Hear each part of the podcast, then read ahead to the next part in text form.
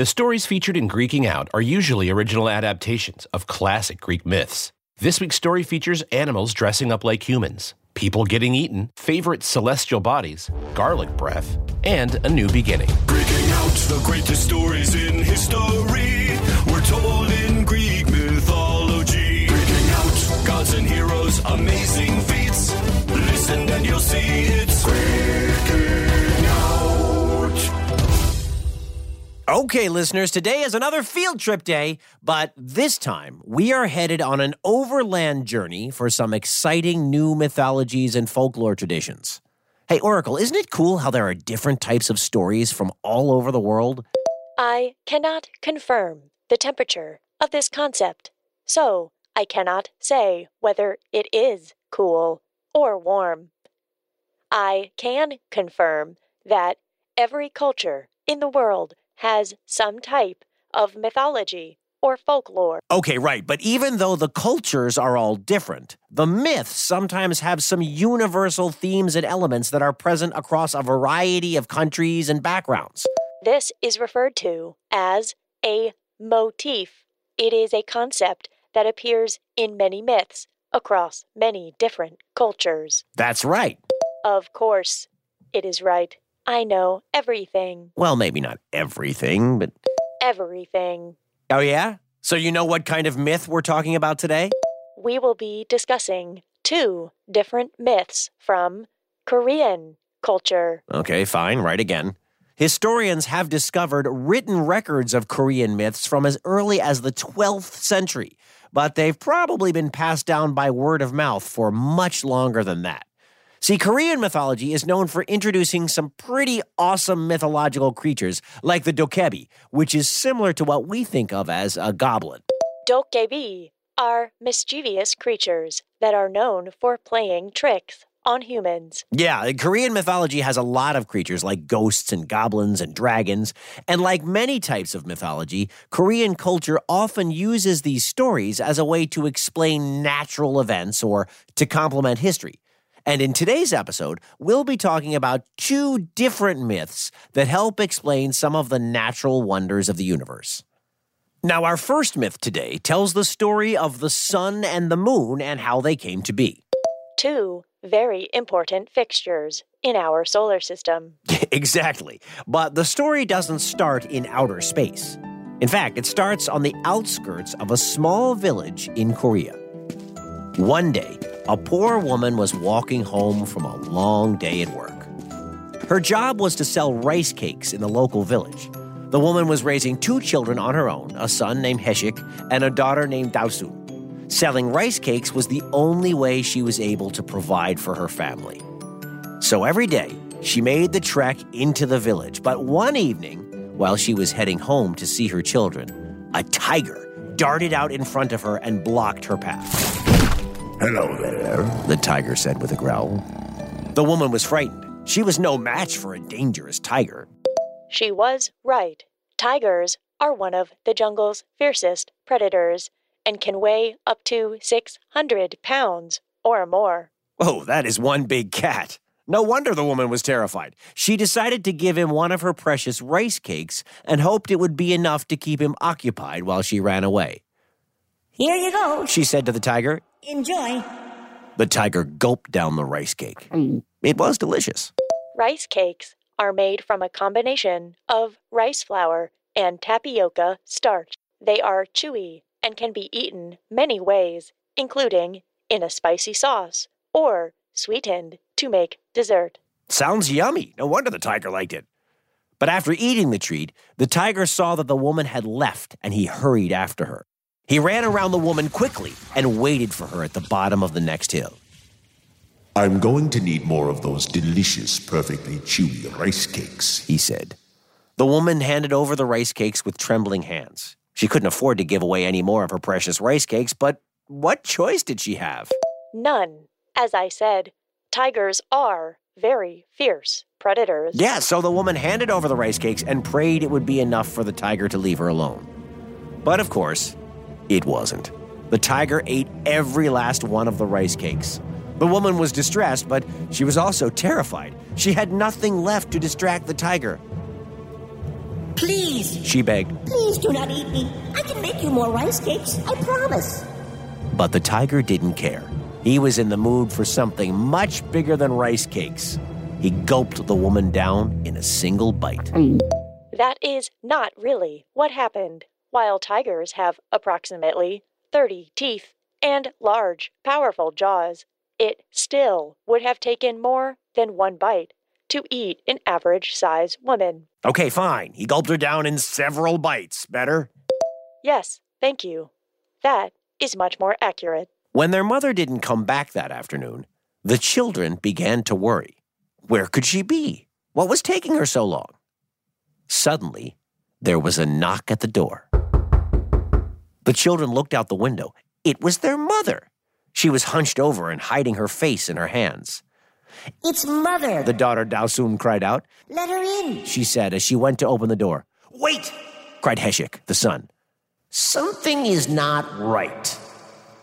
Heshik was smart not to open the door because it was not their mother outside on the porch. It was the tiger dressed up in their mother's clothes. This story may sound familiar to anyone who has heard the story of Little Red Riding Hood, which is a piece of folklore that goes back almost 2,000 years. Yeah, I mean, it makes sense. I mean, not so much the dressing up in a person's clothes part, but the being afraid of animals in the woods part. Anyway, Dalsun clearly had never heard of Little Red Riding Hood because she was convinced it was her mother on the other side of that door. This is our mother out there. Something is wrong with her. She needs our help. she said. Eventually, the tiger began to cry. He sounded so much like their mother that even Heshik decided it was worth the risk. He couldn't leave his crying mother outside on the doorstep. Mother? he asked as he opened the door a crack. And just like that, the tiger pushed his way through the door and chased the brother and sister through the house. Yelled Dalsun. They managed to barricade themselves in the back corner of the room while the tiger tried to claw his way to them. Quick! yelled Heshik. Out the back window! The brother and sister climbed out and ran to the forest as fast as they could. They sprinted to the nearest tree and climbed up, desperately trying to get away from the tiger. Heshik breathed a sigh of relief as they shimmied up the trunk. Good thing tigers can't climb trees. Actually, while they do not frequently climb trees, they are definitely capable of it. They use their sharp, retractable claws to climb their way up tree trunks. Once again, you are right, Oracle. Heshik's relief turned to horror as he watched the tiger climb up the trunk after them. The brother and sister climbed higher and higher, but eventually they reached the top of the tree. There was nowhere left for them to go. They were stuck, and the tiger was gaining on them. Dalsun began to pray to the gods. Please, please save us from this tiger. And because Dalsun and her brother were pure of heart, the gods sent down a strong rope from heaven for them to climb on. The brother and sister climbed and climbed and climbed. They kept climbing until they reached the realm of the gods. They were safe. When the tiger reached the top of the tree, he too began to pray. Hey, I deserve a rope too. Send one down for me. But because the tiger was not pure of heart, in fact, he was pretty much the opposite of pure of heart, the gods sent down an old fraying rope. The tiger began to climb, but did not make it very far before the rope split and the tiger fell to the ground below. Tigers can survive falls from large heights, but this sounds like quite the distance. Yeah, it's unclear whether or not the tiger survived, but it is clear that Dalsun and Heshik were safe in the realm of the gods. The siblings decided to stay there and eventually became known as the sun and the moon. At first, the gods assigned Dalsun to the role of the moon, but she asked Heshik to switch. I'm afraid of the dark. She cried. Can I be the sun instead? And because Heshik was a kind older brother, he agreed and became the moon, while Dalsun became the sun. Legend has it that the children are still up there in the sky, chasing each other day in and day out, just like the moon chases the sun. The moon does not chase the sun. As Earth orbits the sun, the moon orbits Earth. Yeah, I I know you know that, but to ancient peoples, it looked different. Now we have telescopes and satellites, but back then, they just had what they could see with their own human eyes. And it's a cute story, isn't it? It is. The moon and sun are, in fact, my favorite celestial bodies. So, what do you have a list or something? Yes. First is the moon, then the sun, then the earth, then the other planets in order of size, which are Jupiter, Saturn. You, oh, okay, you know what? I, uh, that's that's great. I get it. I get it. Uh, mythology does a great job at explaining things we don't quite understand yet, or didn't at the time anyway. It took us a while to discover the true nature of the sun and the moon, and so people just came up with clever origin stories in the meantime, like the one we just heard. The era of space travel did not officially begin until the late 1950s. Exactly. That's why these myths are so important. They helped people understand and appreciate natural phenomenon that were unexplainable at the time. Which leads me to our next myth of the day the legend of the first kingdom of Korea. And with that, I think this is a good place for a commercial break. I mean, not that there's ever really a good place for a commercial break, but if there was to be a good place, this would probably be it. Okay, back to the story. Our story begins with Huanin, the ruler of the realm of the gods. Huanin is often referred to as the Lord of the realm of the gods. He is one of the most powerful gods in Korean mythology. Yes, and Huanin had a son named Huanun. And while Huanun was powerful just like his father, he had a strong desire to leave the heavens and establish a kingdom on earth. He spent every day admiring earth from heaven, wishing he was able to go down there. Eventually, he worked up the courage to ask his father for permission. Please, Father, He asked. I want to live on Earth and establish my kingdom. Huanin was hesitant about his son leaving. I'd prefer you stay here. He said. But if this is what you truly desire, you have my blessing.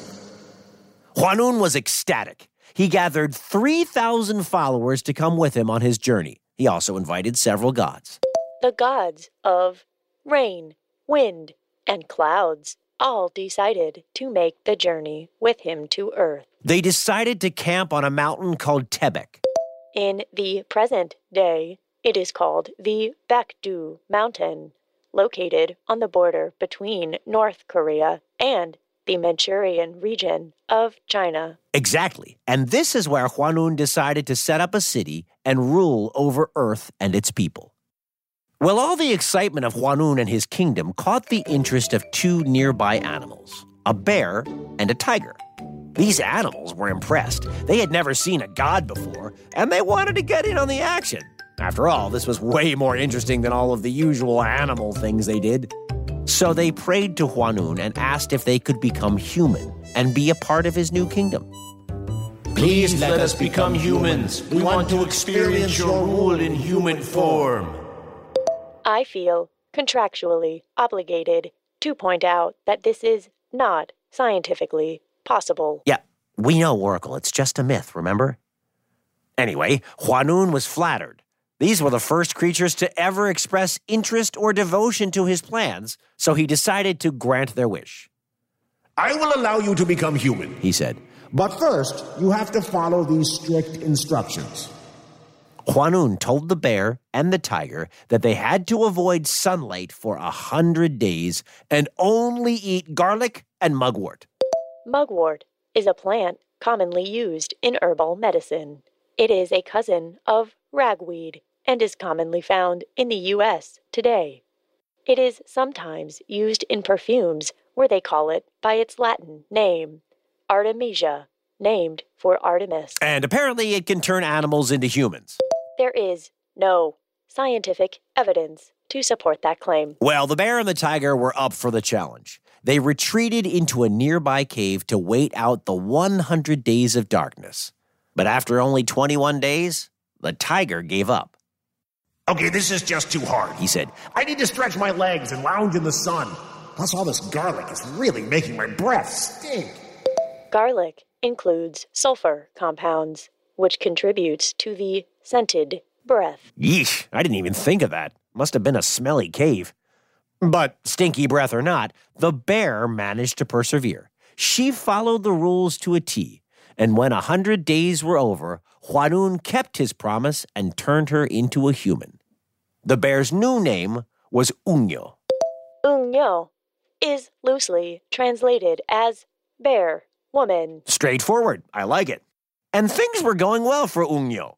She was enjoying life as a human and had never regretted her decision to leave the animal world behind. But one thing was starting to bother her. She wanted to be a mother. Please, Unyo prayed. please bring me a son.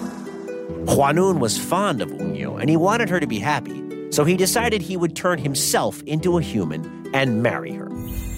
The two were a perfect match, and they were very happy together. It wasn't long before Unyo gave birth to a son named Dangun. Korean legend says that Dangun invented acupuncture, which is the practice of using needles to treat various medical conditions. Well, that's what they say. Now, Dangun is commonly thought of as the first human king. His kingdom was called Joseon, and it is the first kingdom of Korea. It is now referred to as Ko-Joseon or Ancient Joseon. Yes, and it's still a very big deal today in Korean culture. There is a holiday called Gaechunso to commemorate Dangun's founding of Go-Joseon. Right, and this story isn't just important because it tells the tale of the First Kingdom. The myth also indicates a link between the first king of Korea and the gods from above. In fact, some versions state that Dangun remained a human for 1,908 years. When he finally passed away, he turned into the mountain god Sanjinyung to keep an eye on his kingdom. Sao Shi Yung loosely translates to mountain spirit. See, Oracle, even though you know everything, isn't it nice to just relax and be told a story once in a while? Yes, it is nice. Right, and people have been telling stories since the beginning of time. That is not true. There were no people at the beginning of time. There was only a rapid expansion of matter from a state of extremely high density. Okay, okay, you know what? My bad. Sorry, sorry, my bad. I, I, what I meant to say was, I'm just glad you liked the story. And while this season of Greeking Out is over, the first season of Nat Geo Kids How We Explore starts next week on June 10th. We're going to drop the first episode in the feed next Friday so you can listen. In How We Explore, two National Geographic explorers talk to scientists and explorers from around the world and learn about their journeys. Like, how did they become an explorer? What do they do all day? What challenges do they face in the field? You can find it wherever you get your podcasts. And of course, Greeking Out will be back in the fall with a new season and some fun surprises. That's it for this season of Greeking Out. We hope you enjoyed our story of the Trojan War. See you in October. Listen and you'll see it's freaking out. This episode of National Geographic Kids Greeking Out was written by Kenny Curtis and Jillian Hughes and hosted by Kenny Curtis, with Tori Kerr as the Oracle of Wi Fi, audio production and sound design by Scotty Beam, and our theme song was composed by Parry Gripp. Rebecca Kuss and Graci Kim were our subject matter experts. They are the editor and author of The Last Fallen Star, which is based on Korean mythology. Emily Everhart is our producer. This episode was sponsored by the Gifted Clan series, which includes The Last Fallen Star and The Last Fallen Moon, available wherever books are sold.